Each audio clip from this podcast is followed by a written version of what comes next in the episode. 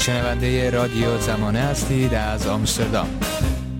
جناب آقای مهران مصطفی بر اساس طرح اقدام راهبردی برای لغو تحریم ها و سیانت از حقوق ملت ایران مصوب مجلس یازدهم در واقع با توجه به برآورده نشدن شروط مندرج در ماده 6 به زودی قراره که ایران از پروتکل الحاقی خارج بشه. در صورت عملی شدن این اتفاق چه تبعاتی در انتظار ایران خواهد بود؟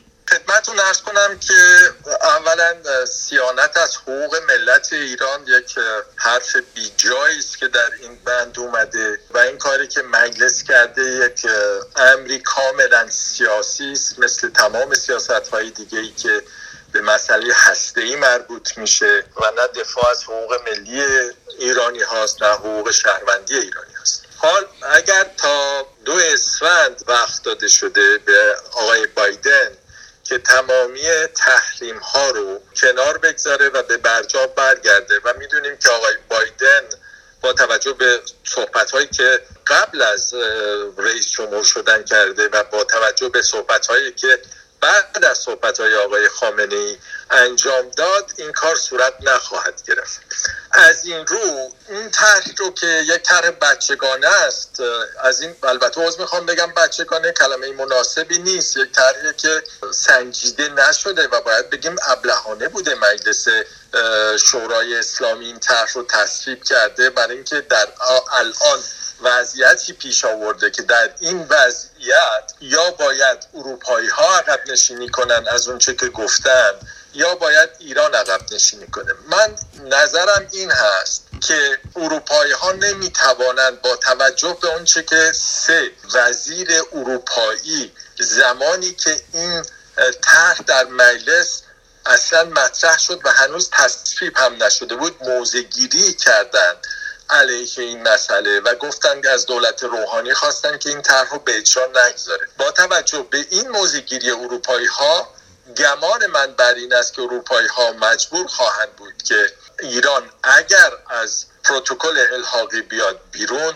بیانیه جدیدی بدن و آماده بکنند فضا رو برای کشیدن ماشه اون چیزی که در برجام گزیده شده و هرگاه مخالفان ایران بخواهند می‌توانند که از اون مسئله استفاده بکنند. البته یک مسئله هم میمونه این که آقای خامنی ممکنه که از طریق شورای ملی امنیت و یا از طریق مجمع تشخیص مسلحت راه حلی پیدا بکنه بر این مسئله که تا میزانی این امر رو دور بزند. به حال مشکلی است که به وجود اومده و رژیم جمهوری اسلامی در شرایط سختری قرار گرفته و البته این سیاستی که کلا در زمینه هسته پیش گرفتند نمی‌توانست به سرانجام بهتری از این هم برسد. خب آقای مصطفی شما در صحبتاتون اشاره کردید که طرح مجلس برای خروج ایران از پروتکل الحاقی به هیچ عنوان در واقع شعارهایی رو که میده نمایندگی نمی‌کنه و واقع بینانه نیست. ولی خب به نظر شما تا چه اندازه می‌تونه این شعارها رو عملی کنه و محقق بشه این ادعاهایی که داره؟ به طور مشخص اشاره به لغو تحریم ها و همون بحث سیانت از حقوق ملت هست. خدمتتون ارز کنم که اصولا سوال اساسی که باید برای ما ایرانیان مطرح باشه این است که نیاز به غنیسازی داریم یا نه. این سوال بسیار پاسخش مشخصه. ایران نیاز به غنیسازی نداره. برای اینکه ما فقط یک راکتور داریم و این راکتور هم نیازی به اورانیوم غنی شده نداره. برای اینکه روزها این اورانیوم غنی شده رو به ایران میدن و حاضر نیستن اورانیوم دیگه اونجا جایگزین سوخت اونها بشه. پس از دید من سیاست ادامه غنیسازی و این سیاست تنها اهداف سیاسی تولید دنبال می‌کنه که این اهداف سیاسی در اصل برای ایجاد بحران هستند. برای اینکه این رژیم نمی‌تواند در آرامش در فضای سالم با روابط سالم با کشورهای دنیا چه غرب چه شرق چه روسیه چه چین داشته باشه. نیاز داره که هم دشمن رو داشته باشه و همین که از اون استفاده کنه برای سرکوب داخلی خود. حالا طرحی رو تصویب کردن در مجلس برای ادامه قنیشتازی و تشدید اون از جمله اورانیوم 20 درصد و حتی 20 درصد به بالا. فلز اورانیوم که کاربرد اصلی فلز اورانیوم چیزی به غیر از بمب نمی‌تواند باشه. آیا ایران واقعا می‌تواند این کارها رو انجام بده؟ از دید من خیر. برای اینکه جامعه جهانی کشورهای غربی خصوصا کلیه اطلاعات مربوط به مربوط به سیاست هسته ایران رو دارن و هر لحظه که حس بکنن واقعا ایران دارای گام های بزرگی برمیداره.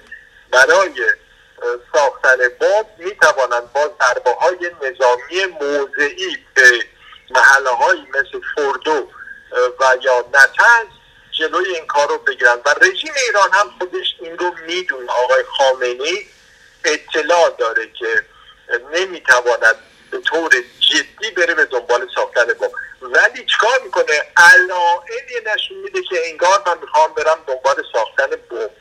و این علائم باعث شده که اروپایی نگران بشن. اروپایی در همون زمان که مجلس اصول رو تصویب کرد از آقای روحانی خواسته این اصول به اجرا گذاشته نشن این سیاست ها روحانی مجبور شد از خامنه پیروی بکنه و این رو به اجرا بگذاره.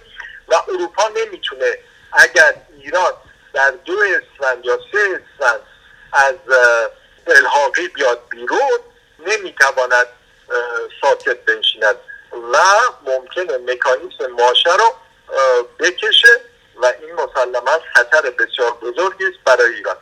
سیاست کلی آقای خامنه خودش هم گفته نه مذاکره نه جنگ. زمان ترامپ می‌گفت الان با آقای بایدن معنیش این است که نه ساختن بمب نه توافق با آمریکا. از چه چیزی میمونه؟ تنها چیزی که میمونه نگه داشتن کشور در حالت بحرانه. نیاز داره به بحران خصوصا که حس می‌کنه که آمریکا گمان می‌کنه که آمریکا آمریکای آقای بایدن نمی‌تواند با عملیات نظامی ریاست جمهوری خودش رو شروع بکنه. پس از این فرصت می‌خواد استفاده بکنه کشور رو در بحران نگه داره دو مسئله اساسی داره مسئله انتخابات ریاست جمهوری در خرداد ماه آینده و مسئله مهمتر جانشینی خودش. از این رو می‌خواد به سیاست تنش ادامه بده و این تنش رو تشدید بکنه. به حال بازندگان این سیاست اگر ادامه پیدا بکنه ملت ایران هستن که هزینه های بزرگی این رو می‌پردازن. آقای مصطفی شما به سیاست تنش و در بحران نگه داشتن کشور اشاره کردید در صحبتاتون ولی خب از سوی دیگه برخی تحلیلگران محافظه کار تحلیلشون این هست که طرح مجلس یازدهم برای افزایش قدرت چانهزنی ایران بر سر میز مذاکره با دولت بایدن هست آیا به نظر شما چنین دورنمایی درسته؟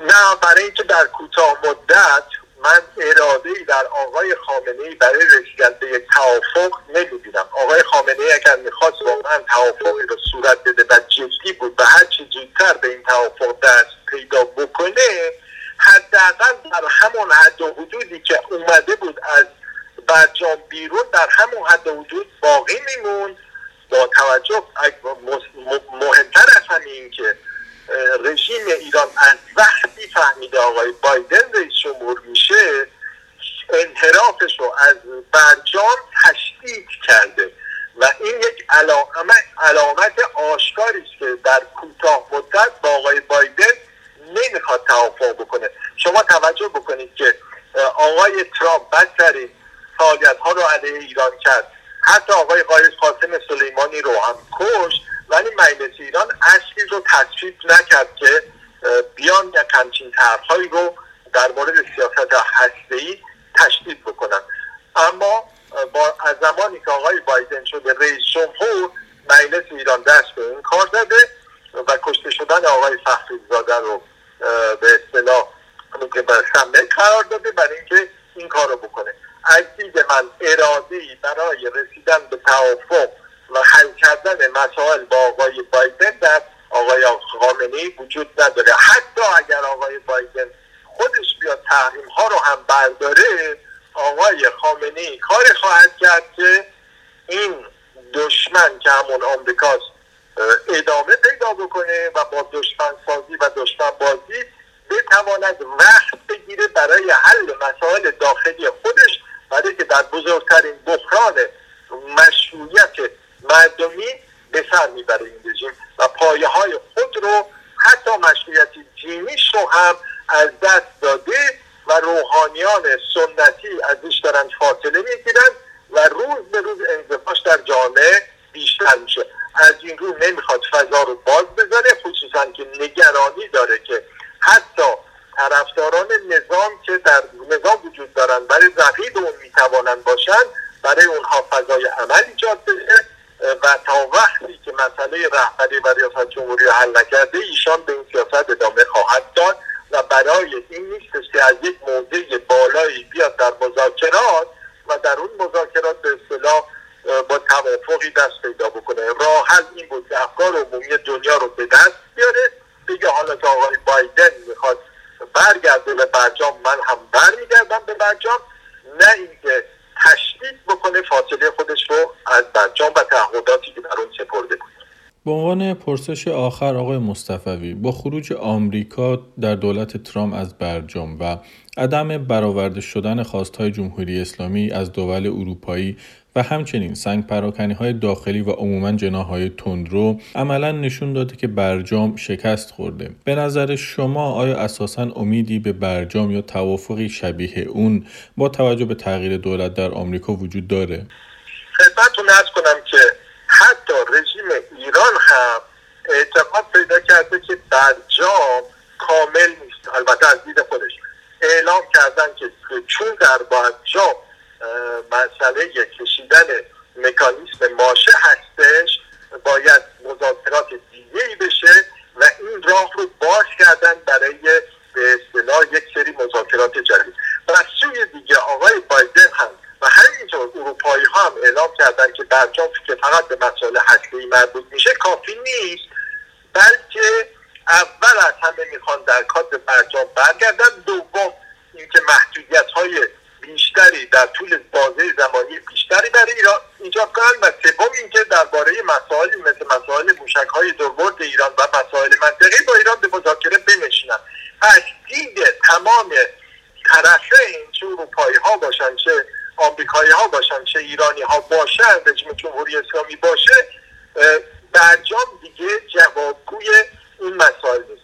یک چیزی رو نباید فراموش کنیم که مشکل اصلی برجام این استش که حقوق ملی ما در اون رعایت نشده. این رژیم برای اینکه باقی بمونه 105 تعهد غربی ها سپرده. برای حفظ یک صنعت غنیسازی عقب مانده که به هیچ کار دیگه ای نمیاد به غیر از به کار پوشاندن اهداف اولیه این کار و ازش استفاده کردن برای ایجاد تنش و بحران پس الان باید یک سری از دید غربی ها و ایران جمهوری اسلامی اگر مذاکراتی صورت بگیره مسلما دیگر در کادر برجام فعلی نخواهد بود مگر اینکه در گام اولیه بپذیرن که چون این برجام وجود